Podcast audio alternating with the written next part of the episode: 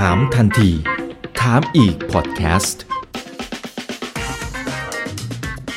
ถามแบบรู้ลึกรู้จริง เรื่องเศรษฐกิจและการลงทุนกับผมอีกบรรพศครับ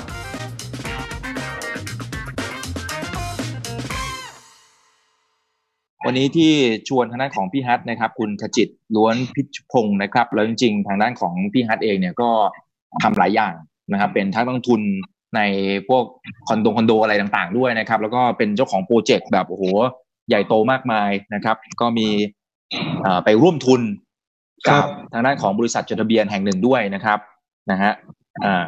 พี่ฮัทแนะนำตัวหน่อยนะครับ เพจนี่ผมเป็นเพจ c o p o l i c นะครับก็ลงทุนในคอนโดมิเนียมแล้วก็มีลงทุนในหุ้นต่างๆบ้างนะครับ เราก็ทำในสิ่งที่เราชอบ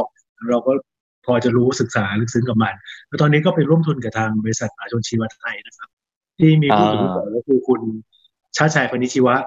นะครับครับแล้วก็ให้คุณบุญชุนเกียรติจากสิงคโปร์มาบริหาร CEO ก็ร่วมกันทำ project ทาวน์โฮมในเมืองนะครับ ที่สุขุมวิท62ทับหนึ่งกับสุขุมวิทสามหกครับก็ใครสนครับใจผมก็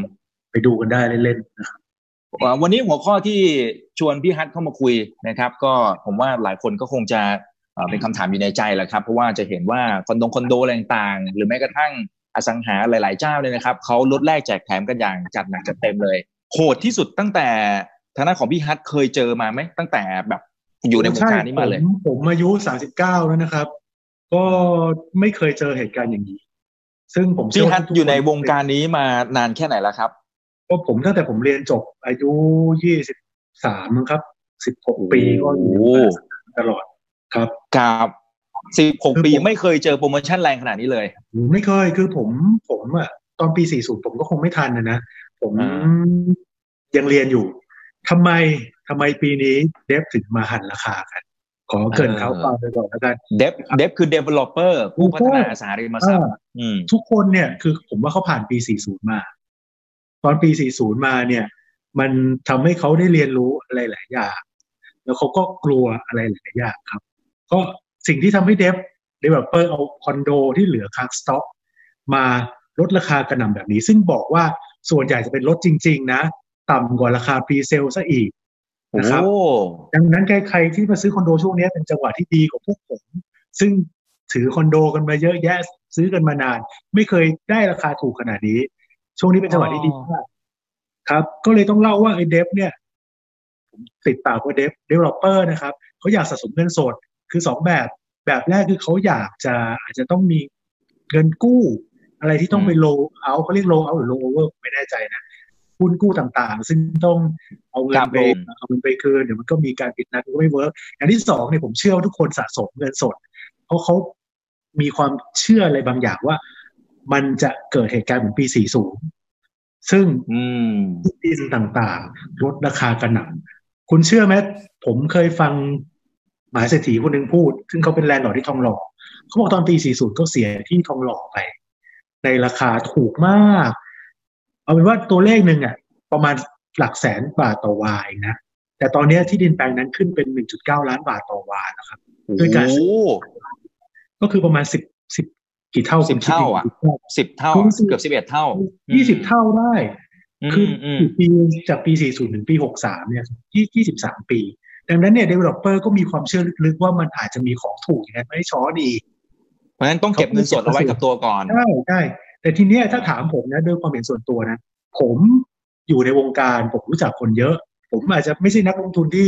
เป็นสายเน้นทำกำไรเก่ง แต่ผมมาเป็นสายเพื่อนเยอะ ผมก็พอรู้จักคนนู้นคนนี้เขาให้ผมช่วยหาที่หาอ่าซื้อเป็นที่ไงฮะเพราะผมอะชอบตระเวนหาดูที่ คุณเชื่อไหมเขาบอกว่าเขาอยากจะได้ที่ราคาถูกทำโครงการ สักอย่างหนึ่งอะอืมผมนั่งหาที่เขาบอกเขามีงบสองแสนบาทต่อวาอยากได้ที่แบบผมที่ผมซื้อพวกสูงวิทต่างๆเนี่ยผมหาให้เขา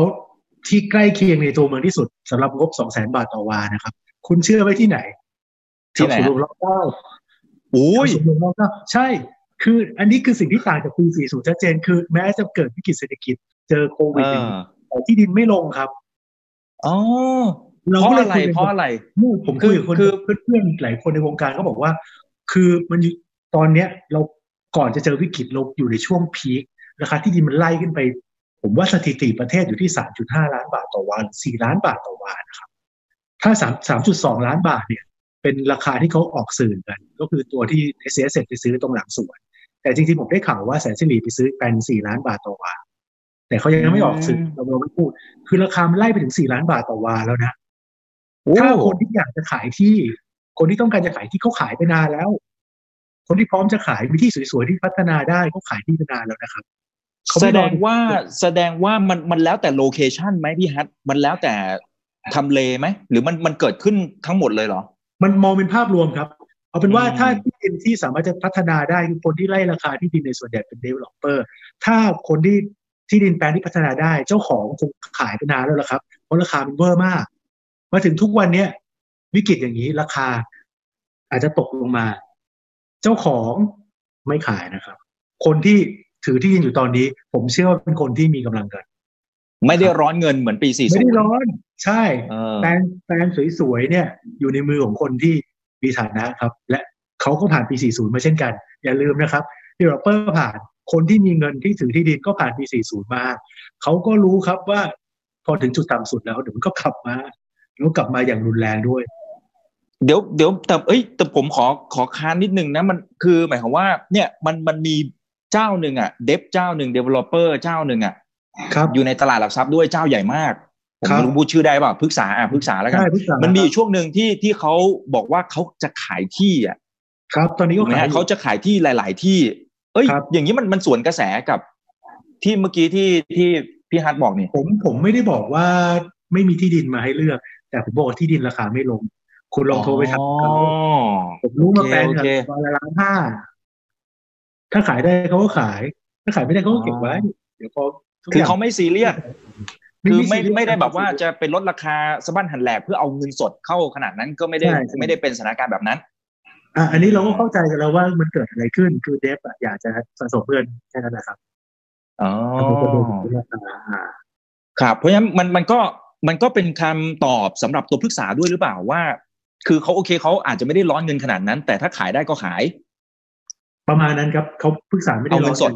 ไม่ได้ร้อนเงินครับ แต่แต่มันมันแปลอีกความหมายหนึ่งได้ไหมว่า ก็ในเมื่อพฤกษาเขาถือที่ดีๆ หลาย ๆ ที่เนี่ย นั่นแปลว่าเขาคิดว่าสถานการณ์มันอาจจะไม่ดีหรือเปล่าในช่วงอาจจะเลสเซปีสองปีข้างหน้า ก็เลย ไม่รู้จะขึ้นโครงการอะไรจะคุ้มไหม ก็เอาที่ดินตรงนี้มาประกาศขายมันมันเป็นอย่างนั้นหรือเปล่าหรือมันเป็นยังไงเขาฮะเขาก็ไม่ได้ขายทุกแปลงนะครับ คือปรึกษาเนี่ย ผมเท่าที่ผมคุยมานะเขาเป็น developer ที่เน้นโครงการแนวราบเขาเพิ่งมาเปลี่ยนนโยบายมาขึ้นคอนโดช่วงคอนโดบูมเนี่ยครับก็เหมือนพอเจอสภาวะแบบนี้คอนโด เราต้องคือมันสวนทางกันนะคอนโดตอนนี้ราคาดีจริงๆแต่ผมไม่ได้บอกว่าคุณควรจะซื้อนะมันคนละอย่างนะครับพอเราเจอวิกฤตการณ์แบบนี้ปรึกษาเขาอาจจะ อยากจะกลับไป back to basic กลับไปทำสิ่งที่เขาถนัดก็ได้ คอนโดเขาอาจจะชะลอไว้ก่อน แต่ผมบอกอีกทีเขาไม่ได้ขายทุกแปลงนะเขาขายแปลงที่บางทีอาจจะเสี่ยงอาจจะล้นตลาดหรืออะไร แล้วเขาก็ไม่ได้อยากจะไม่ได้อยากจะขายด้วย เขาก็ตั้งราคาไว้ในราคาที่เขาเป็นกำไรคุณสาธิยาบอกว่าอยากจะถือโอกาสในช่วงวิกฤตเนี่ย ซื้อคอนโดราคาถูกบ้างค่ะเออเนี่ยเราจะดูข้อมูลจากที่ไหนบ้าง แล้วไอ้ที่มันลดลงราคาลงมาเนี่ย พี่อาคิดว่ามันเป็นจังหวะหรือยังหรือว่าไอ้ที่มันเห็นว่ามันถูกเดี๋ยวมันจะถูกลงมาอีกหรือเปล่า ก็อันนี้ผมทำการบ้านมานะพอเห็นหัวข้อคุณนะคือผมอยากจะถามคุณก่อน ทุก ๆ คนที่ถามผมคุณเออซื้อไปทำไมครับคอนโดก็เนี่ยซื้อเพื่ออยู่อะสมมติอะผมว่าต้องมีถ้าคุณซื้อเพื่ออยู่ต้องมีต้องมีแฟนคลับที่ต้องซื้อเพื่ออยู่แน่นอน อืม the best time ครับ ดีที่สุดในชีวิตแล้วแหละอ๋อเป็นช่วงที่ดีที่สุดเท่าที่ผมเคยเห็นมานะครับ เลือกครับคอนโดที่ อยู่ในทำเลที่คุณชอบ ในราคาที่ถูกกว่าราคา presale ด้วยซ้ำนะครับอืมเป็นเวลาที่ดีมากๆในการซื้อคอนโดเพื่ออยู่เองครับ แล้วถ้าเก่งกำไรล่ะเก็งจบกำไรเกมโอเวอร์หเนี่ยรือยัง เก็งกำไรนี่ก็คือการซื้อมาแล้วก็ขายต่ออาจจะระยะสั้นอ่าหรือว่าระยะยาวก็ตาม ช่วงนี้อย่าพึ่งครับ ผมขอแนะนำว่าถ้าใครจะซื้อมาเพื่อขายต่อเนี่ยไม่ว่าจะเป็นใบจอง หรือว่าซื้อคอนโดที่พร้อมโอนขาย หลังจากได้อยู่ไปสักปีสองปีเนี่ย ไม่ใช่ช่วงที่ดีครับเพราะว่าเพราะเรื่องของปัจจัยครับ หลักๆก็คือ supply เราเยอะเกิน demand ไปมากครับ ช่วงสองสามปีข้างหลังเนี่ยคอนโดบูม supply เข้าสู่ตลาดมหาศาลนะครับก็ตอนแรกๆก็จะมี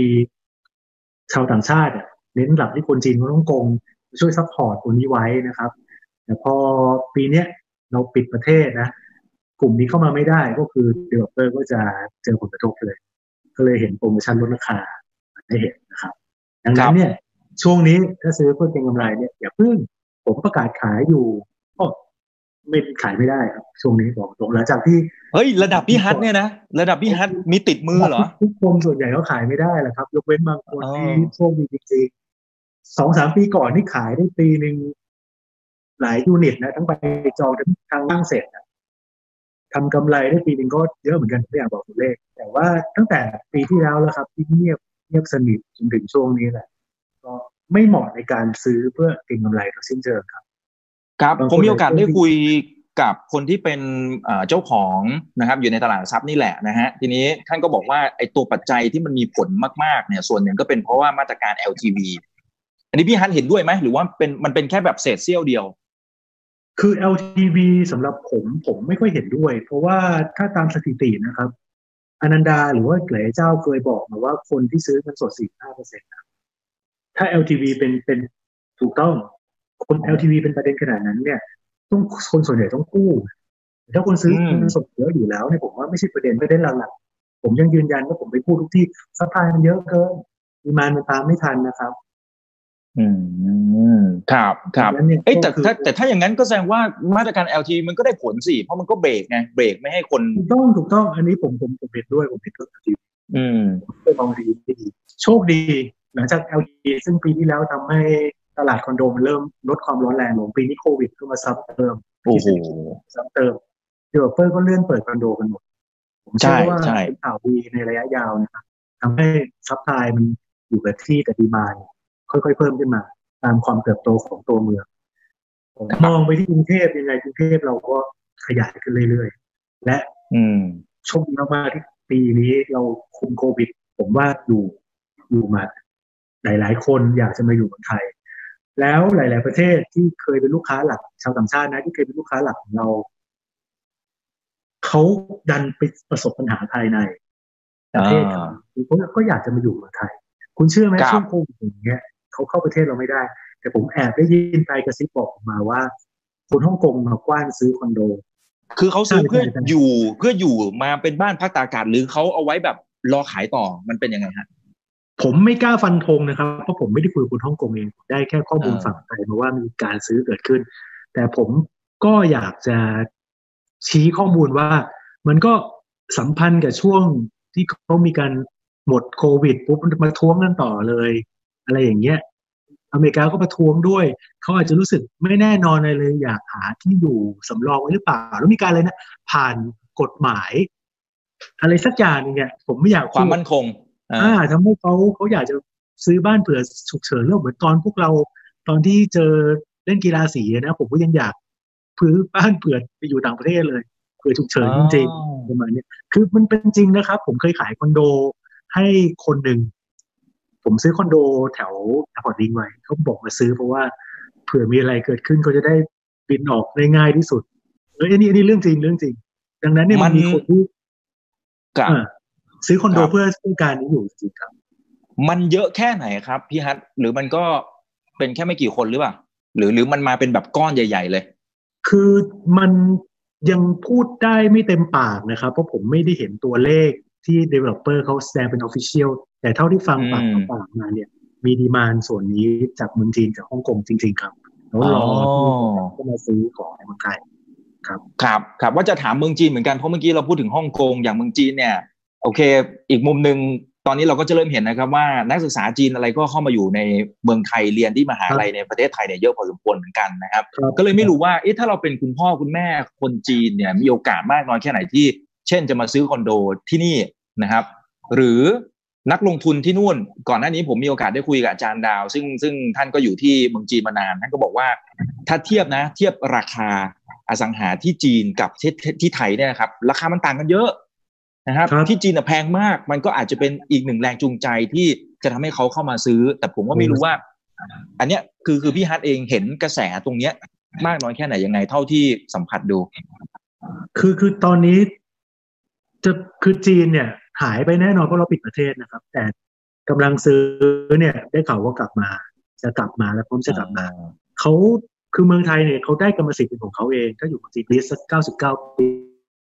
ก็ไม่ว่าไปนะครับ แล้วเขาก็มี hidden agenda เขาอยากเอาเงินมาถือสังหาต่างประเทศอะไรประมาณนี้เราจะไม่ก้าวล่วงพวกเกี่ยวกับความมั่นคงนะครับ แต่บอกว่ามีมีแน่นอน ทีนี้มีข้อสังเกตครับ ผมรู้จักคนจีน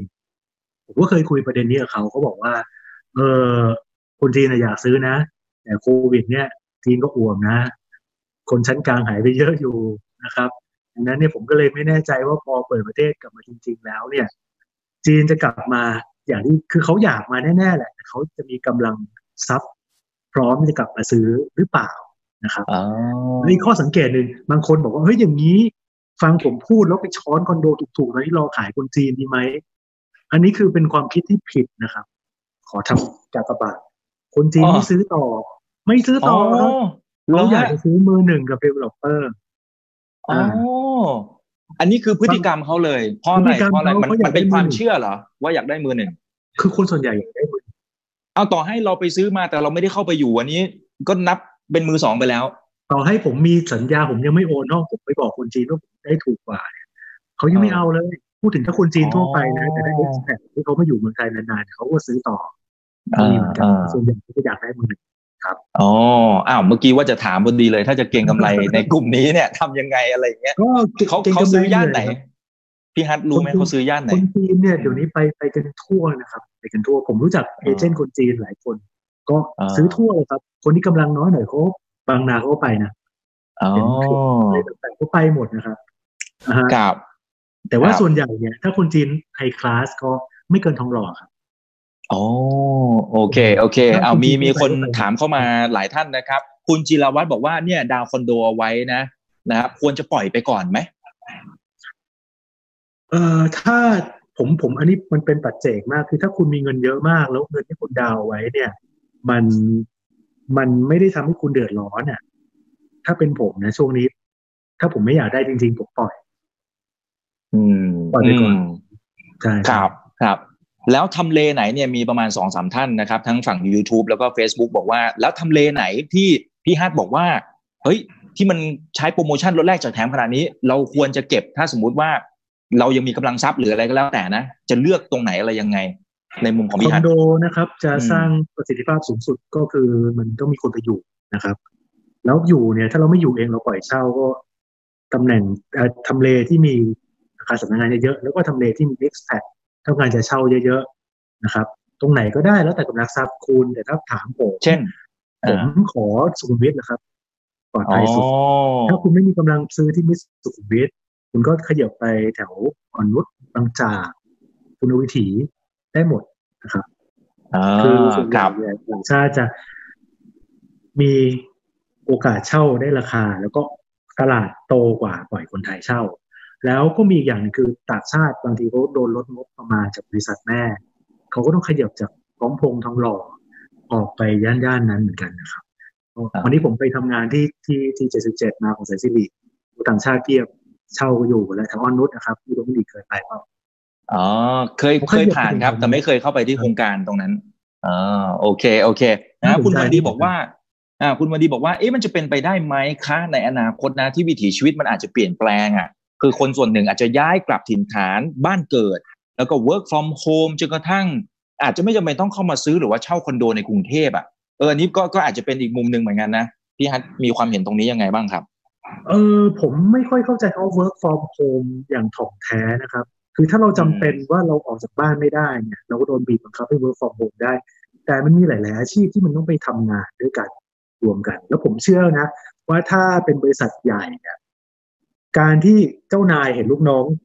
อยู่ตรงหน้า แล้วสามารถจะถ่ายทอดสั่งอะไรได้เลยโดยที่ลูกน้องก็ทำงานทันทีผมเชื่อว่าเขาก็เรียกคุณกลับมาออฟฟิศอะนอกจากคุณยอมลดเงินเดือน ถ้าคุณยอมรับลดเงินเดือนอาจจะเป็น work from home ได้ แล้วคุณสังเกตดูแล้วกันคุณอีก ยังไม่ทันจะเปิดคลายล็อกทุกอย่างเลยนะรถติดแล้วนะ รถติดมากเมื่อกี้ผมลุ้นอยู่เลยเนี่ยจะจะกลับมาทันหรือเปล่าพิสูจน์เห็นได้ชัดนะครับว่าคนคงไม่เปลี่ยนพฤติกรรม work from home อะไรกันมากมายเท่าไหร่นะครับเออครับครับ แล้วมีพื้นที่ทำเลแถวไหนไหม ในมุมพี่อะพี่ฮัทนะในมุมพี่ฮัทนะ ที่ต่อให้ถูกยังไงมีโปรโมชั่นยังไงก็อาจจะไม่เอา คือถ้าเป็นในแง่ของลงทุนจ๋าๆเนี่ยนะอืมผมว่าแถว CBD แท้ๆ เป็นสิ่งที่ผมพยายามจะหลีกเลี่ยงเอ้าเหรอทำไมอะ จริง ๆ มันก็ทำเลทองไม่ใช่เหรอ เป็นทำเลทองสำหรับ CBD สำหรับ business เป็นออฟฟิศต่าง ๆ นะครับ แต่ที่อยู่อาศัยเนี่ย คนหลาย ๆ คนไม่ค่อยชอบ อย่างต่างชาติรถดวุ่นวายอย่างเงี้ยเหรอฮะไม่เขาเหมือนว่าวันจันทร์ถึงศุกร์ก็รถติดนะแต่พอเสาร์อาทิตย์เนี่ยมันเงียบเป็นป่าช้าเลยเหมือนมันไม่ตอบโจทย์ไลฟ์สไตล์เป็นตอบโจทย์แบบเรื่อง business อย่างเดียวไลฟ์สไตล์ยังยังไม่ได้ตอบโจทย์เท่าไหร่นะครับแล้วแถวนั้นเนี่ยผมไปทีไรผมขาดทุนทุกที เพื่อนผมหลายคนก็ขาดทุนนะครับอ๋อจากประสบการณ์ล้วนๆเลยนะฮะใช่เอ๊ะแต่แต่การที่การที่ dev หรือว่าผู้พัฒนาอสังหาริมทรัพย์เนี่ยเขามาลดราคาแบบนี้และอย่างที่พี่ฮัทบอกนะว่าไอ้ราคาถ้าหากว่าไปซื้อวันนี้จริงๆ ถูกกว่า presale เนี่ย การที่เขาใช้ s t r a t e g y แบบนี้มันทำให้ตลาดพังไหมคือมันจะทำอาจจะทำให้อย่างพี่ฮัทหรือเพื่อนๆที่เป็นรายใหญ่ที่เป็นนักเก็งกำไรคอนโดคอนโด ไม่อยากจะไปซื้อกับเจ้านั้นไหมมันเป็นความรู้สึกอย่างนั้นหรือเปล่าเพราะวันใดวันหนึ่งเฮ้ยเขาอาจจะมาลดราคามากกว่าที่เราซื้อซะอีก มันโอ้เป็นอย่างตอนั้นนหรือเปแรล่ากเนี่ย ที่เจ้าแรกออกมานี่เราแบ็กลิสต์กันเลยนะครับ เพราะเราเจ็บใจกันมากเราเหมือนกับเราถือของของเราอยู่อยู่ดี เราขาดทุนทางตัวเลขเป็นแบบหลายล้านอะ ห้องเดียวกัน type เดียวกัน เราเลือกมาอย่างดีเราอุตส่าห์ไปเออต่อคิวจองเฮ้ยมันมา dump ราคาถูกกว่าเราล้านสองล้านอะเราโอนไปแล้วอะไรอย่างเงี้ยเราก็เจ็บใจเราก็แบ็กลิสต์ทีนี้แบ็กลิสต์ไปหนึ่งมันมามันมาสองหมดสามสี่ห้าเกือบหมดวงการแล้วก็ความเชื่อใจนะครับ มันทำให้หลายๆคนขยาดผมเชื่อว่าตอนนี้ถามพวกเพื่อนๆผมที่ซื้อคอนโดกันเยอะๆถามนักลงทุนผมว่าคนขยาดกันเยอะ ขยาดกันเยอะ นอกจากคนที่ได้ประโยชน์ตอนนี้เหมือนกับว่าเขาสามารถจะเก็บห้องถูกๆมาได้ ช่วงนี้หลาย ๆ ห้องแล้วเขาทำกำไรได้เขาก็อาจจะมี loyalty ต่อ แต่คนที่อย่างพวกผมหลายคน ซึ่งพลาดพลาดไปก่อนอันนี้สัญญาณค้างป่ะครับ ไม่ได้ค้างใช่ไหมครับ ก็ถ้าใครค้างที่นิดพลาดหน่อยครับไปก่อนก็ควิงจะสองวิอืมคงจะเข็ดนะครับ ก็ต้องอยู่ที่ว่า dev อ่า developer จะเรียกความเชื่อใจพวกเรากลับมาได้ยังไง ครับ ซึ่งง่ายมาก ง่ายมาก ก็แค่ใครยอมซื้อ presale ก่อน ให้คุณเอาตัวเลขไปยื่นธนาคาร กู้ธนาคารได้คุณก็รับประกันเขาหน่อยนะว่าถ้าเกิดเหตุการณ์กระหน่ำลดราคาต่ำกว่า presale เนี่ยคุณก็ชดเชยเออเลยให้ให้คนที่ซื้อก่อนด้วยเพื่อความยุติธรรมนะครับ อ๋อโอ้โหถ้าไม่แต่มีชีวิตประโยชน์ความเป็นจริงมันมันก็ยากนะยากใช่ไหมยากครับยากจริงอืๆมแต่ถ้าใครอยากจะได้ความเชื่อใจกลับมา ก็คงต้องยอมนะครับเรียนก็ทุกคนก็จะรอรอจนวินาทีสุดท้ายครับครับเจเอ๊ะอเอ๊ะโปรทำตามธรรมชาติสมมติว่า developer อันนี้ถามเป็นความรู้นะครับ สมมุติว่า developer เขาพัฒนาโครงการขึ้นมาสักหนึ่งอันเนี่ย คือเขาจะเดินไปหาอย่างเช่นพี่ฮัทหรือคนอื่นๆ ที่ปกติจะซื้อหลาย ๆ ห้องก่อนอย่างนั้นหรือเปล่า แล้วถึงจะเปิดดีเซลอย่างนั้นหรือเปล่า หรือหรือมันเป็นยังไงไอไอภาพของ industry มันจริง ๆ มันเป็นยังไง จริง ๆ รายใหญ่พอพอเขาเริ่มซื้อที่ดินเนี่ย มันก็จะเริ่มมีข่าวหลุดมาแล้วครับ ว่าว่ามีการซื้อขายที่ดินแปลงนี้ แล้วก็เริ่มมีขอ EAA เพราะเดี๋ยวนี้เขาขอ EAA ก่อนขายเพื่อความปลอดภัยแล้วพอ EAA ออกปุ๊บทุกคนในวงการก็จะรู้แล้วว่าจะมีคอนโดเกิดขึ้นแต่ถ้าช่วงนั้นเนี่ยเป็นช่วงที่เหมาะกับลงทุนรายใหญ่ก็วิ่งเข้าหา dev developer เองครับ ขอขอซื้อเหมาในราคา discount อะไรว่ากันไปอ่าก็ลดว่ากันไปราคาหน่อย แล้วส่วนใหญ่ developer ก็จะแบ่ง 49%ไปทำตลาดต่างประเทศด้วย บางคนถึงขนาดไปขายต่างประเทศก่อนก็มี ค่อยขายให้พวกเราเป็น process นะครับไม่ไม่ไม่มีมาไม่ค่อยมีหรอกครับ มาเสนอให้รายใหญ่เลย เหมือนกับผมเชื่อว่าจิตวิทยาก็มีผลนะถ้าถ้าเขาทำตัวแบบนั้น รายใหญ่เขาอาจจะแบบ question mark ไงว่า อยู่ดีทำไมมีของมาให้ปกติต้องไปแย่งมา มันก็เหมือนกับเสียของนะครับ ถ้าผู้หญิงที่มาหาเราง่าย ๆ แล้วคงไม่แต่งงานด้วยจริงปะ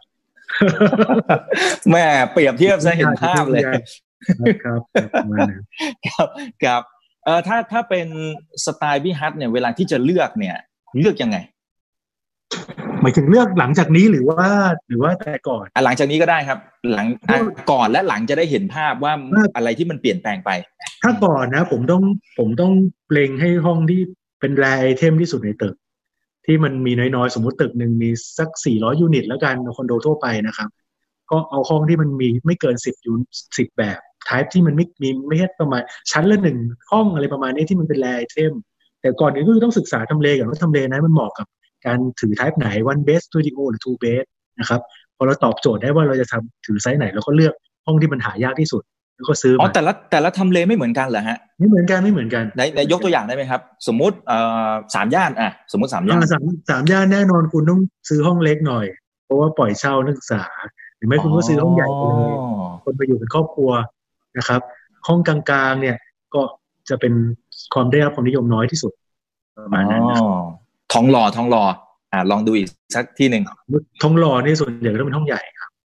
ห้องใหญ่ไปเลยอ๋อปล่อยเช่าอยู่ให้ครอบครัวอะไรอย่างเงี้ยเหรอครอฮะบครัว แล้วก็คือแต่ก่อนเนี่ยพอเราหาห้องที่มันแลได้ พอแลคนก็อยากได้กันเยอะ เราก็เลยต้องรีบวิ่งก็หา developer ทำทุกวิถีทางเพื่อให้ได้มันมานะครับบางทีเราไม่ได้เราก็ต้องยอมไปจ่ายเงินบวกให้คนที่ซื้อลงทุนซึ่งเขาเขาอ๋อเส้นใหญ่เราก็อ่ายยอมเขานะฮะเพื่อจะได้ห้องสวยๆมา ผมก็โดนบวกไปเยอะ ผมเป็นคนชอบห้องสวย ก็ยอมจ่ายบวกบวกสักห้าหมื่นผมก็ยอมอะไรประมาณนี้แหคละรับเพราะมองว่าคุ้มในระยะยาวโอ้ยอืมผมผมผมเชื่อว่าคุ้มเพราะแต่ก่อนนะ คือโดนบวกเก้าหมื่นวันรุ่งขึ้นคุณอาจจะขายได้บวกแสนหนึ่งแล้วพอปิดจบพอตึกเสร็จคุณอาจจะห้องนั้นน่ะ อาจจะเป็นบวกสามล้านสี่ล้านก็ได้ ในช่วงยุคสามสี่ปีก่อนนะครับ ห้องที่เป็นเป็น rare item นะครับ เพราะฉะนั้นดูทำเลก่อน แล้วก็ดูว่าพฤติกรรมคนแถวๆนั้นเนี่ยเขาอ่าใช้ชีวิตกันใช่ยังไง แล้วก็ใช่หา rare item อ่ามีมีอะไรอีกไหมอันนี้อันนี้สองอย่างละก็เลือก developer ที่ที่เชื่อใจได้นะครับ ว่าจะทำผลงานออกมาค่อนข้างดีแล้ว ที่สำคัญผมไปบอกทุกคนคือคนจะเป็น developer ที่มีเอเจนต์เป็นของตัวเอง มีคนช่วยอ๋อหาตลาดรองให้ หาคนมารับช่วงต่อให้นะครับ ช่วงนั้นก็จะดีกว่ามานั่งหาเอง อ่าอันนี้คือก่อนโควิด ก่อนโควิดครับ พอหลังโควิดอะไรเปลี่ยนแปลงไปหลังโควิดก็คือ พวกเราคงไม่วิ่งไปหาพรีเซลกันแบบยอมโดนบวกแล้วแหละอืมดังนั้นที่ผมบอกให้ช่วงนี้มันไม่ใช่ช่วงที่เหมาะกับการเก็งกำไรขายใบจองอะไรนะ เพราะว่าคนหลายคนเน่ะเลิกแล้วเข็ดกลัวจะโดน เพราะเราโดนบวกมา กลัวจะโดนหักหลังจาก developer อีกประมาณนั้น ก็หลังโควิด ปีสองปีเนี่ยผมก็คงจะรอตึกเสร็จ นะครับรอดูว่าเขาโอนไปกันไปกี่เปอร์เซ็นต์แล้ว ทั้งตึกอะสมมติร้อยเปอร์เซ็นต์โอนไปสักเก้าสิบเปอร์เซ็นแล้วอะไรอย่างเงี้ย แล้วก็รอดูว่าไอ้สถานการณ์เป็นยังไง developer มีแนวโน้มจะลดไหมค่อยซื้อครับ แต่ถ้าหลังจากนี่นั้นนี่อาจจะตกครับครับคุณสิทธิโชคบอกว่า developer เชื่อใจได้เนี่ยมันมีเจ้าไหนบ้าง อันนี้พอจะบอกได้ไหมหรือว่ามันมันไม่ควรจะออกสื่อหรือเปล่าหรือยังไง ก็อย่าพูดดีกว่าครับ แต่ละถ้าถ้าเราจะชมอะก็ตอนนี้คนที่ไม่ค่อยลดราคา หรือว่าลดราคาอ๋อแล้วไม่ไม่กระตกกระตากไม่มานั่งซื้อบูธโฆษณาไม่มานั่งจ้าง คนนู้นคนนี้ไป บอกว่าลดกระหน่ำนะแอบแอบลดอะไรอย่างเงี้ยอะคนนั้นน่ะค่อนข้างจะน่าจะน่าน่าจะไว้ใจได้กว่า คนที่ไม่สนใจลูกค้าเก่าลดคไปรับเลยลดรีเซลแบบย้อนเวลากลับไปลดกระหน่ำอะไรอย่างเงี้ย ไม่ไม่ไม่ไม่ไม่โอเคครับครับ แต่อันนั้นก็จะเป็นในแง่ของการลงทุนถูกไหมฮะที่เราจะต้องเข้าไปดู ไม่เพียงแต่ลงทุนนะถ้าคุณซื้ออยู่เอง คุณรู้ว่าคุณเออเออจริงจริงเราก็เจ็บใจเนาะคุณก็เจ็บใจออไอ้ห้องนะข้างๆห้องข้างๆเอ้ยมันทำไมมันซื้อถูกกว่าเราด้านก็ด้านเดียวกันอะไรอย่างงี้ใช่ไหมเออเออจริงจริงจริงเหมือนอย่างห้องห้องที่ผมอยู่ตอนเนี้ยถ้าคุณเห็นนะไพซิลิงผมเออห้องข้างๆผมอะซื้อแพงกว่าผมสามล้านไซส์เท่ากันจริงผมภูมิใจมาก ผมมาอยู่แล้วภูมิใจมากเออแต่ว่าพวกอันนี้ผมเล่นแปรเกมไงผมซื้อวันแรครักบเพราะนั่นคือราคาตอนผมอืมข้างไม่เหมือนกันอ่าโอเค โอเคเกมเก็มัตนคกลัรับบแล้วเก็ตซื้อครัวับนแรกกับเป็นอาจจะเจอแพงกว่าห้องข้างๆก็ได้ถ้าซื้อที่หลังอะไรอย่างเงี้ยโลกมันเปลี่ยนถูกถูกถูกครับผม อ่า โอเคเราลืมพูดเรื่องหนึ่งเรื่องปล่อยเช่า เออเออเออโอเคตลาดปล่อยผมเช่าว่าหลายเป็นคยังนไงอืม คือมันยังมีคนหาเช่าอยู่นะแม้จะทั้งแม้กระทั่งช่วงปิดประเทศแบบเนี้ยก็ยังปล่อยเช่าได้นะครับ แต่ถ้าถามกลุ่มว่าไหนดีครับไหมก็เป็น expat ที่เขาอยากจะเปลี่ยนเปลี่ยนคอนโดอะคือคอนโดถ้ามันเก่าแล้วอะบางคนถ้าถ้าไม่ขี้เกียจนะอาจจะมีกลุ่มที่แบบขี้เกียจไม่อยากจะย้ายที่ ถ้าคนปกติเขาก็จะอยากไปย้ายที่ใหม่ ซึ่งบางทีอ่าราคาตอนเนี้ยเนื่องจากว่า supply มันเยอะไง เขาก็จะครับตัดราคาแข่งกันแล้วห้องก็ใหม่เดี๋ยวก็จะมีกลุ่มเนี้ยซึ่งย้ายที่หรือบางคนอาจจะโดนลดงบประมาณ ก็ย้ายที่ดังนั้นเนี่ยคอนโดใหม่ๆก็จะมีคนไปเช่า แต่ไม่ได้เยอะเหมือนช่วงก่อนๆนะครับห้องที่ผมปล่อยปล่อยอยู่เนี่ยกว่าจะปล่อยได้ก็นานอยู่ แต่ยิวยิวที่ได้หรือว่าผลตอบแทนที่ได้มันน่าจะน่าจะน้อยลงกว่าเมื่อก่อนไหมเพราะทุกคนก็รู้เนี่ยว่าเฮ้ยตอนนี้สปายมันล้นเขาจะเลือกมันเหมือนกับว่าเป็นตลาดของผู้ซื้อเป็นตลาดของผู้เช่า มากกว่าคนที่เป็นเจ้าของซะอีกหรือเปล่านี่ผมก็จะถูกไหมอืมใช่ ค่าเช่า ค่าเช่าคุณอาจจะได้ต่อเดือนน้อยลง สมมติว่าห้องห้องสามสิบห้าตารางเมตรสักที่หนึ่งอาจจะเคยได้เดือนละสองหมื่นห้าอาจจะเหลือสักสองหมื่นทวน แต่ทีนี้ช่วงสถานการณ์ตอนนี้ไอ้สามสิบห้าตารางเมตร ซึ่งเคยขายอาจจะสี่ล้าน อาจจะเหลือแค่สามล้านไงอ๋อก็ต้องมานั่งคำนวณกันว่าเพราะต้นทุนคุณได้มาต่ำแล้ว ค่าเช่าอาจจะลดลงจากเกณฑ์แต่ก่อน แต่ว่า อาจจะคุ้มกว่าก็ได้นะครับ ทีนี้เตือนว่าพอคอนโดมันเก่าสักสี่ห้าปีมันก็ปล่อยเช่ายากแล้วนะ มันอย่าเวลาคิดอย่าไปคิดว่าสิบปีกี่ทุนกี่ทุนคิดว่าห้าปีเนี่ยก็เริ่มหาคนเช่ายากแล้วแหละถ้าใครจะซื้อก็ปล่อยเช่านะครับจริงจริงเพราะว่าสป라이มันก็คงจะออกมาเรื่อยๆแหละ แล้วสมมุติว่าออกมาละแวกเดียวกันเฮ้ยอันนั้นมันใหม่กว่า ราคามันอาจจะไม่ได้ต่างจากเรามาก อันเนี้ยถ้าเป็นในมุมลูกค้าก็คงจะไปอันใหม่ถูกไหมฮะเพราะเขาเช่า ใช่ใช่ใช่ แต่แต่อีกอย่างหนึ่งคือ ถ้าเรามองในแง่เบสเคสนะ ถ้ามีคนบอกว่าเมืองไทยดีจังเลยอย่างผมอะ่ะผมสารภาพผมเคยคิดว่าผมอยากจะย้ายไปต่างประเทศ ผมเคยบอกคุณอีกด้วย ผมอยากจะย้ายไปต่างประเทศเพราะว่าลูกผมมันมาสายดนตรีเลยใช่ปะ่ะตอนที่ผมผมโยนความคิดนั้นทิ้งไปถังขยะเรียบร้อยแล้วผมจะอยู่เมืองไทยแล้วพออยู่ช่วงโควิด เนี่ยเราเปรียบเทียบโลกเราโลกใบนี้เราดูข่าวในทั่วโลกนี่กับประเทศไทยผมรักเมืองไทยขึ้นเยอะเลย แล้วไม่ใช่แต่พวกเราที่เป็นคนไทยนะผมว่าคนต่างชาติมาดูคนไทยก็อิจฉาเอ้ยเราคุมสถานการณ์ได้ดีกว่าหลายประเทศว่ะดังนั้นเนี่ยมันก็เป็นไปได้ว่ามีคนที่อยากจะมา อยู่ที่นี่ อยู่ประจำที่นี่หรือว่าอะไรนะครับดังนั้นไม่ได้บอกว่าตลาดปล่อยเช่าอาจจะตายหรือเปล่า ไม่นะ ถ้ามองในเบสเคสผมว่ามันอาจจะดีขึ้น แต่อย่างที่คุณเลเดลิโออะไรปะที่เป็นนักการเมืองที่จีนหกปีนี้เนี่ยไม่ต้องไปดูนักวิจารณ์ที่ไหนเลยเพราะว่า ไม่มีใครรู้หรอกมันเป็นสิ่งที่ไม่เคยเกิดขึ้นมาก่อนถูกก็ได้แต่คุณดูราคาหุ้นตอนนี้ดิมันขึ้นเอาขึ้นเอาเนื้อเหนือเหนือเหนือสมเหนือเขาเรียกนะเหนือจิตใต้สำนึกอะไรไปเรียบร้อยแล้วเกิดอะไรขึ้นมาเนี่ยนะครับเออเออเดเวลอปเปอร์บางคนที่รอว่า จะมีของถูกๆมาให้ช้อนซื้อเหมือนปี 40 ปี 40 ไม่มี QE นะ ใช่ป่ะ ปีนี้ QE ไม่จำกัดด้วยมั้งมั นก็เป็นสิ่งที่ไม่เคยเกิดขึ้นมาก่อน แต่มันก็เกิดขึ้นไปแล้วนะครับ ระหว่างซื้ออยู่กับซื้อลงทุนแบบไหนเหมาะ อันนี้น่าจะน่าจะแล้วแต่ใช่ไหมมันน่าจะแล้วแต่จุดประสงค์ของแต่ละคนอย่างนั้นหรือเปล่าฮะมาถึงช่วงนี้เหรอครับ ช่วงนี้เออช่วงนี้ครับ ช่วงนี้ครับเพราะว่าตอนนี้มันยิงปืนนัดเดียวนี่นกสองตัว อยู่เองคุณก็ได้ของถูก ลงทุนคุณก็ได้ของถูกนะครับดังนั้นก็อยู่เองเหมาะกว่าอยู่แล้ว ถ้าช่วงลงทุนช่วงนี้ก็ก็ถ้ากล้าเสี่ยง high risk high return ครับ เอ๊ะถ้าเปรียบเทียบบ้านเดี่ยวในกรุงเทพเนี่ย ถือว่าราคาลงเหมือนกับคอนโดไหมครับ เป็นช่วงที่น่าซื้อหรือยังเห็นคนไปดูบ้านเยอะมากช่วงนี้ ราคาลงครับราคาลงราคาลง แต่แต่ว่าไม่ได้ไม่ได้ลงถึงขนาดน่ากลัวเหมือนคอนโด อาจจะราคาลงมาแต่แต่ fire sale กับไม่ได้ถึง fire sale ผมผมไปดูตัวเลข presale ของพวก dev developer นะฮะครับ ดูเหมือนว่าไตรมาสล่าสุดเนี่ยจะเทไปทางพวกแนวราบมากขึ้น ใช่ใช่อันนี้อันนี้ อันนี้เออพี่ฮัทพี่ฮัทเห็นเทรนนี้มันมาเลยใช่ไหมมันมันสะท้อนเห็นพฤติกรรมคนยังไงครับทำไมเมื่อก่อนเทไปคอนโด เดี๋ยวนี้มันเริ่มไปทางแนวราบ แล้วแล้วบางบางโครงการเนี่ยก็ไปจับตลาดหรูมากขึ้นด้วยมันมันสะท้อนให้เห็นเรื่องของพฤติกรรมยังไง ก็คือคอนโดคนก็กลัวกันนะครับ ตอนนี้คนถ้าจะให้เลือกซื้อสังหาริมทรัพย์ที่ เขาคือโดยปกติคนไม่ค่อยอยากอยู่คอนโดเลยหรอกครับเป็นห้องสี่เหลี่ยมอยากอยู่บ้านมากกว่าอยู่แล้ว แล้วช่วงโควิดเนี่ยถนนมันก็โล่งนะครับก็ไม่ต้องไปเดินทางเยอะแยะ คนก็เลยคอนโด concept คอนโดก็เลยหายไป คนก็เลย back to basic กลับไปอยู่บ้าน มีพื้นที่มีบริเวณที่อยู่บ้านมากขึ้น ราคาเท่ากันถ้าได้บริเวณเนี่ยคนส่วนใหญ่ก็เลือกอะไรที่มีบริเวณอยู่แล้วนะครับอืมครับก็เลยมีเทรนคือที่บอกว่าในยอดขายขึ้นเนี่ยเพราะว่ามันมีความเชื่อว่าช่วงนี้ราคาถูกซึ่งถูกจริง คนที่พร้อมจะซื้อเขาก็เหมือนกับว่าก็จัดเลยซื้อไว้ก่อนมันก็มีกระแสการซื้อบ้านซึ่งก็สวนทางกับสิ่งที่คนบอกว่าภาวะเศรษฐกิจไม่ดีครับ อันนี้ก็งงอยู่ว่าเกิดอะไรขึ้นครับ อย่างไอไอตอนช่วงที่มันเกิดวิกฤตน้ำท่วมอะครับพี่ฮัทคือมันก็จะมีช่วงหนึ่งที่แถวแถวรู้สึกจะบางบัวทอง แล้วก็อีกสองสามที่อ่าบางอย่างอะไรที่มันน้ำท่วมแล้วก็ทำให้ช่วงตอนที่มันเกิดวิกฤตเนี่ยโอเค ยอดขายก็หายไป แต่พอ ทุกอย่างมันคลี่คลายเสร็จปั๊บเฮ้ยทำไม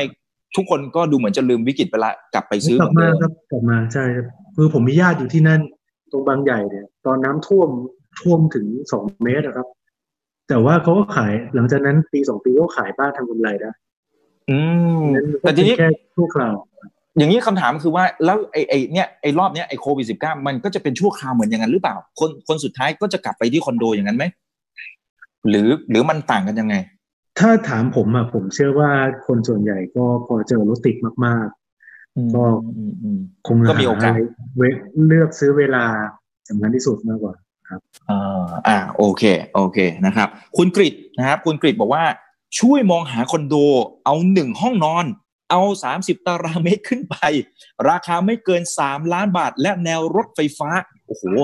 นี่ใครทีเลียคืออย่างนี้เลยนะฮะหนึ่งห้องนอนสามสิบตารางเมตร ใช้คำว่าขึ้นไปด้วยนะครับ ราคาไม่เกินสามล้านบาทก็ตารางเมตรละหนึ่งแสนนะครับ แนวรถไฟฟ้ามันยังมีไหมไอ้ที่ดีๆ เนี่ย ก็มีมีอยู่ครับมีอยู่ประมาณตารางเมตรละแสนนะครับแถวแถวสุขุมวิทที่มันเลยเลยบุญวิถีไปก็ลองหาหาดูหรือว่าแถวอ่อนนุชในซอยก็ยังพอหาได้นะครับ อาจจะแสนนิดนิดแสนนิดนิดก็ก็น่าอยู่ เพิ่มเงินนิดหน่อย เพิ่มความสบายใจเพิ่มความพรีเมียมชีวิต เฮ้ยผมจำได้ว่าพี่ฮัทเนี่ยเป็นคนบุกเบิกพื้นที่แถวๆนั้นเลยนะอ๋อไม่ใช่ไม่ใช่ไม่ใช่ คือแต่ไปขึ้นโครงการใหญ่แถวนั้นใช่ไหมฮะเกาะกระแสจะแบบนั้นเกาะกระแสครับ ผมไม่ทำตอนนั้นเห็นอะไร ตอนนั้นตอนนั้นเห็นอะไรครับ แล้วแล้วตอนนั้นที่ไปเริ่มโครงการมันสักกี่ปีแล้วครับโซนนั้น ประมาณสามปีที่แล้วที่ผมซื้อที่แปลงนี้นะครับ ก็ผมดูว่าที่ดินศักยภาพคือว่าเวลาเวลามอง ภาพใหญ่ทั้งกรุงเทพมหานครเนี่ยตอนเหนือตอนตะวันตกตอนออกตอนใต้เนี่ย ที่อื่นที่มันห่างจากใจกลางเมืองแค่สองสามสายราคามันขึ้นไปหมดแล้วเหลือแต่แถวพวกบางจากคุณวิถีที่ราคายังไม่ขึ้น ก็เลยไปซื้อที่ทำโครงการตรงนั้นนะครับ แล้วพอซื้อปุ๊บอยู่แถวนั้นบูมกันใหญ่เลย แล้วโชคดีด้วยที่คนไปซื้อทำเป็นพวกตึกออฟฟิศทาวเวอร์ซะเยอะขึ้นมาก็ผมเชื่อว่าทำเลบางจาก พวกพุนวิถีเนี่ย จะเป็นทำเลใจกลางธุรกิจศูนย์การธุรกิจในอนาคตนะครับแล้วราคาก็แพงมากคือคืออย่างเมื่อก่อนเนี่ยสมมุติว่าอย่างในโซนพระรามเก้านะครับ มันก็มันก็แทบจะถือว่าเป็นชานเมืองแหละเมื่อประมาณสิบกว่าปีที่แล้วนะครับตอนนี้ก็กลายเป็น CBD แห่งใหม่ไปละนะครับ แล้วตอนนี้สิ่งที่พี่ฮัทได้อธิบายไปเมื่อกี้ก็คือพื้นที่แถวๆพวกอ่อนนุชอะไรพวกนี้มันกำลังจะมานะครับจริงๆมาแล้วมาแล้วราคามันไม่ได้ไม่ได้พุ่งตามเท่าไหร่ ครับ ทีนี้คำถามคือแล้วเวลาที่เราจะมองสมมติว่าคนที่เขามีเงินเย็นจริง ๆ เลยนะเขาจะมองข้ามช็อตไปพื้นที่อื่น ๆ เนี่ย มันมีวิธีในการประเมินยังไงนะครับเผื่อตอนนี้เขาบอกว่าเฮ้ยไปพระรามเก้ามันก็ไม่ไหวแล้วอะทองหลอดไม่ไหวแล้วอะไปไปปุณวิถีก็เริ่มจะไม่ไหวแล้วเนี่ย เราจะมองข้ามช็อตถัดไปเนี่ยมันมันจะเป็นโซนไหน แล้วมีวิธีการดูศักยภาพยังไงก็ต้องอ่านข่าวเยอะๆนะครับ แล้วก็หาทุกอย่างมันต้องมีเจ้าภาพนะครับ ถ้ามีทำเลไหนมีเจ้าภาพอยู่มีเจ้าที่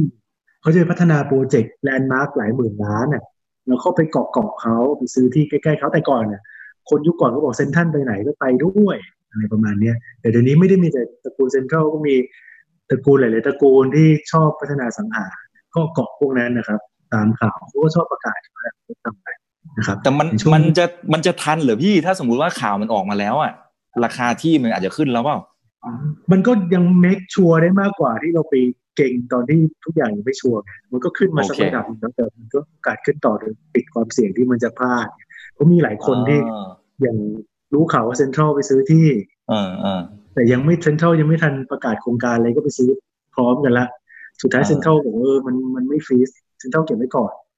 เซ็นทรัลก็รวยเขาเก็บไว้ก่อนได้แต่คนที่ไปซื้อตามอาจจะงานเข้าเลยดังนั้นเนี่ยถ้าถามผมนะ ผมรอให้แบบมีข่าวชัวร์ก่อน ค่อยซื้อน่าจะดีกว่า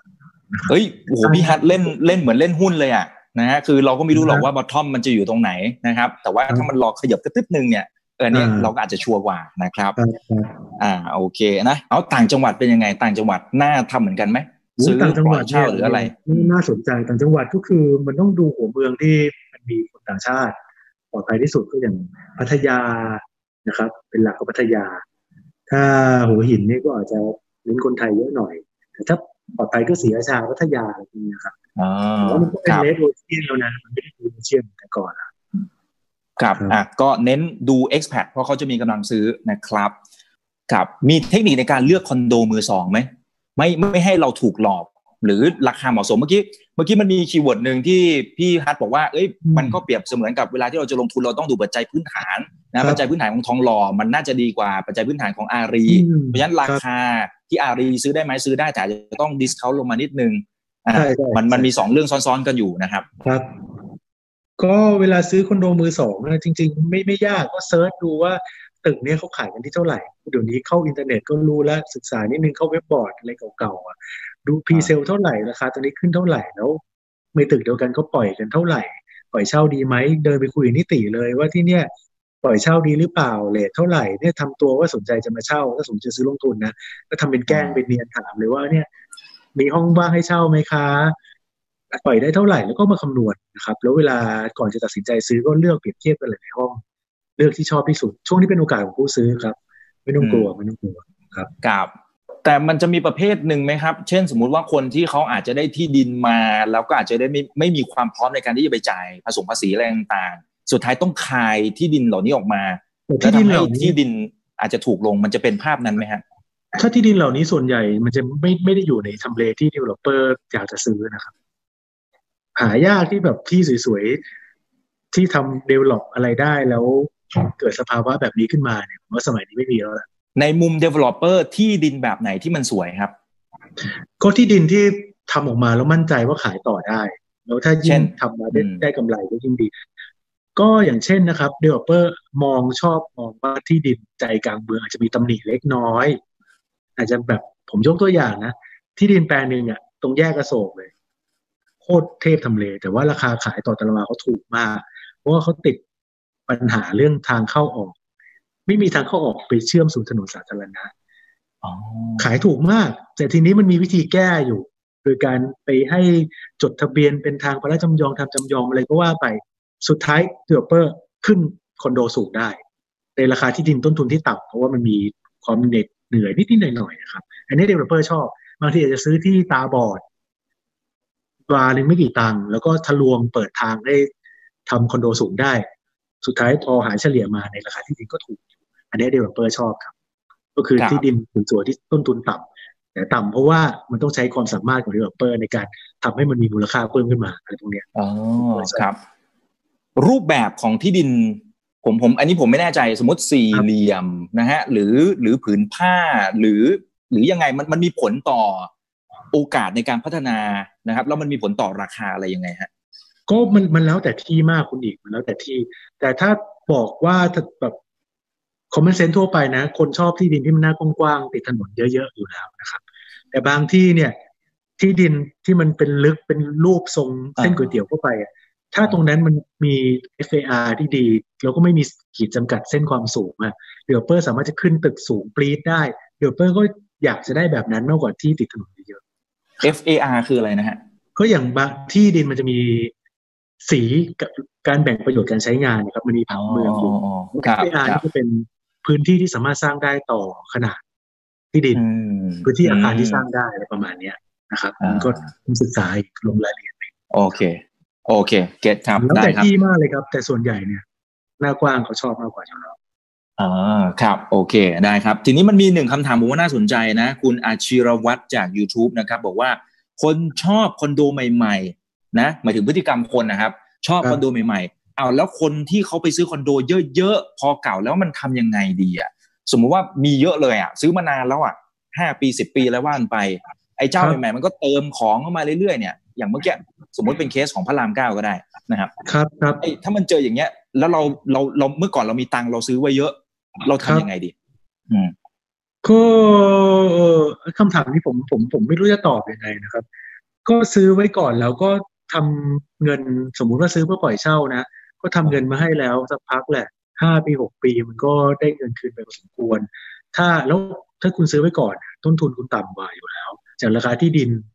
เก่า อย่างสมมุติห้วยขวางแล้วกัน ติดรถไฟฟ้าห้วยขวางแต่ก่อนเขาขายกันตารางเมตรละแปดหมื่น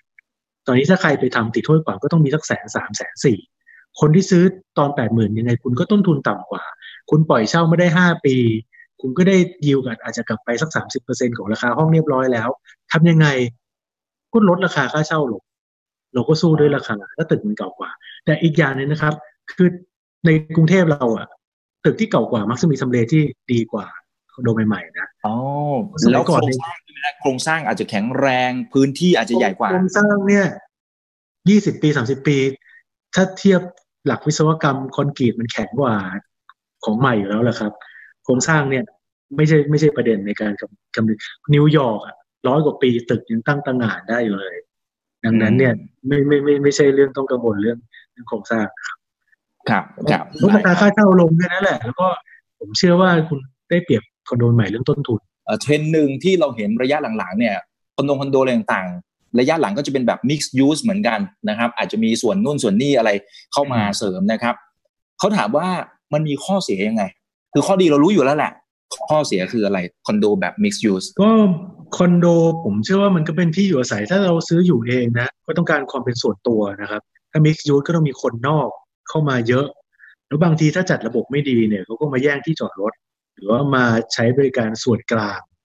มาแย่งกันนะครับ ก็อันนี้คือข้อเสีย แต่ว่าข้อดีเยอะเหมือนกัน ก็ต้องเวทน้ำหนักกันนะครับ แถวแถวพวก ท่าพระคอนโดฝั่งทนแถวแถวไอคอน อันนี้ถามประมาณสามสี่คนนะ มันอยู่อืมละแวกนี้นะครับหนึ่งครับคือเป็นยังไงช่วยวิเคราะห์หน่อยสองมันยังคงน่าซื้อไหมนะครับ ครับ คือท่าพระกับไอคอนสยามนี่คนละทำเลนะครับ ต้องบอกอืมไอคอนสยามส่วนใหญ่จะเป็นคอนโดพรีเมียมเพราะมันติดใกล้แม่น้ำหรือว่าติดแม่น้ำส่วนท่าพระเนี่ย ตอนแรกเนี่ยอาจจะรู้สึกว่าเฮ้ยมันคือท่าพระนะ แต่ท่าพระนะครับ ถ้าเป็นคนเยาวราชผมเป็นคนเยาวราช คือจะรู้กันเองเลยว่าท่าพระเนี่ยเป็นทำเลที่แต่ก่อนคนเยาวราชชอบ ย้ายไปอยู่เพราะมันแค่ข้ามฝั่งไปก็ถึงละแต่ว่าพอช่วงที่รถไฟฟ้าบูมท่าพระไม่มีรถไฟฟ้า ก็อาจจะดรอปลงไปหลังจากที่แต่ก่อนเคยเฟื่องฟูว่าคนจากเยาวราชย้ายไป แต่ตอนนี้รถไฟฟ้ากลับมาแถมท่าพระเป็น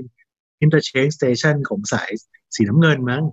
ทำให้มันสามารถจะเข้าสู่ใจกลางเมือง หรือว่าออกจากเมืองไปได้ง่ายได้ ข้อมูลก็คือตอนนี้มีเด็ก แล้วก็คนทำงานแถวจุฬาไปพักที่ท่าพระเยอะขึ้น เพราะที่จุฬาเนี่ยคอนโดมันราคาแพงนะครับอ๋อท่าพระเนี่ยกลายเป็นอีกหนึ่ง destination ซึ่งมันสามารถจะเข้าเมืองได้สะดวกจะไม่ผิดนั่งรถไฟฟ้าอืมใช่นั่งรถไฟฟ้าเอานะครับ แล้วก็คอนโดใหม่ก็จะติดสถานีท่าพระดังนั้นก็เป็นอีกหนึ่งทำเลที่น่าสนใจ ส่วนในข้อสยามนะ ไม่ต้องพูดถึงอยู่แล้วครับ ถ้าสามารถจะซื้อคอนโดครอบครองไว้ได้สักที่หนึ่งริมน้ำแถววัดสยามเนี่ย มันคือที่สุดแล้วแหละครับ แต่ราคามันก็ที่สุดด้วยเหมือนกันใช่ใช่มันก็ต้องเถิบไปแถวเจริญนครก็ยังน่าเก็บทิศทางอสังหาจะเป็นทิศทางไหนครับนะฮะพอดีมีหลายท่านบอกว่าอสังหาแนวดิ่งเนี่ย มันกำลังเกิดภาวะฟองสบู่มันจริงหรือไม่ครับ ฟองจุฟองสบู่เนี่ยมันจะแตกหรือเปล่า ในอนาคตอันใกล้จะเป็นยังไง คือคำถามอาจจะอาจจะหลายบรรทัดหน่อยอันนี้ผมพยายามจะพูดให้มันกระชับหน่อยนะครับอืมก็ฟองฟองสบู่แตกเนี่ยถ้าผม คาดการณ์หรือว่าสิ่งที่คำว่าฟองสบู่หลายๆคนก็อาจจะคิดว่ามันเป็นตึกร้างหรือเปล่า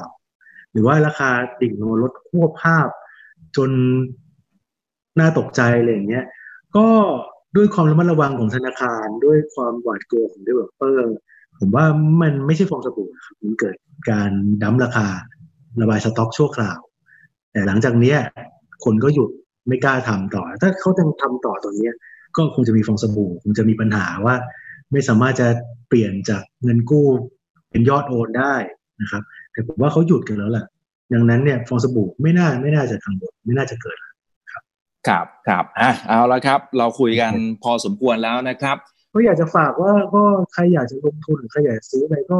คิดดีๆก่อนแล้วกันนะครับ ช่วงนี้อย่าอย่าตามกระแสแค่นั้นแหละนะครับ ก็ศึกษาข้อมูลเยอะๆนะครับ โอเค เดี๋ยวข้างหน้าชวนคุยใหม่นะครับพี่ฮัทครับขอบคุณนะมากฮะคแล้วรับก็เดี๋ยวถ้ามีโอกาสเดี๋ยวจะเชิญชวนนะครับ ให้พี่ฮัทพาชมเลยนะครับไปตามที่โครงต่างโครงการผมนะไปอย่าลืมนะคุณรับปากเขาจะมาๆอ่าไปไปไปแน่นอนครับอืมไปแน่นอนผมชอบพี่มาก โอเค ขอบคุณมากครับขอบคุณไว้เดี๋ยวนะครับคุยกันใหม่ครั้งหน้าครับ ครับขขออบบคุณครับคุณครับอย่าลืมนะครับว่าเริ่มต้นวันนี้ดีที่สุด ขอให้ทุกท่านโชคดี และขอให้มีเสรีภาพในการใช้ชีวิต ผมอีกบรรพตครับ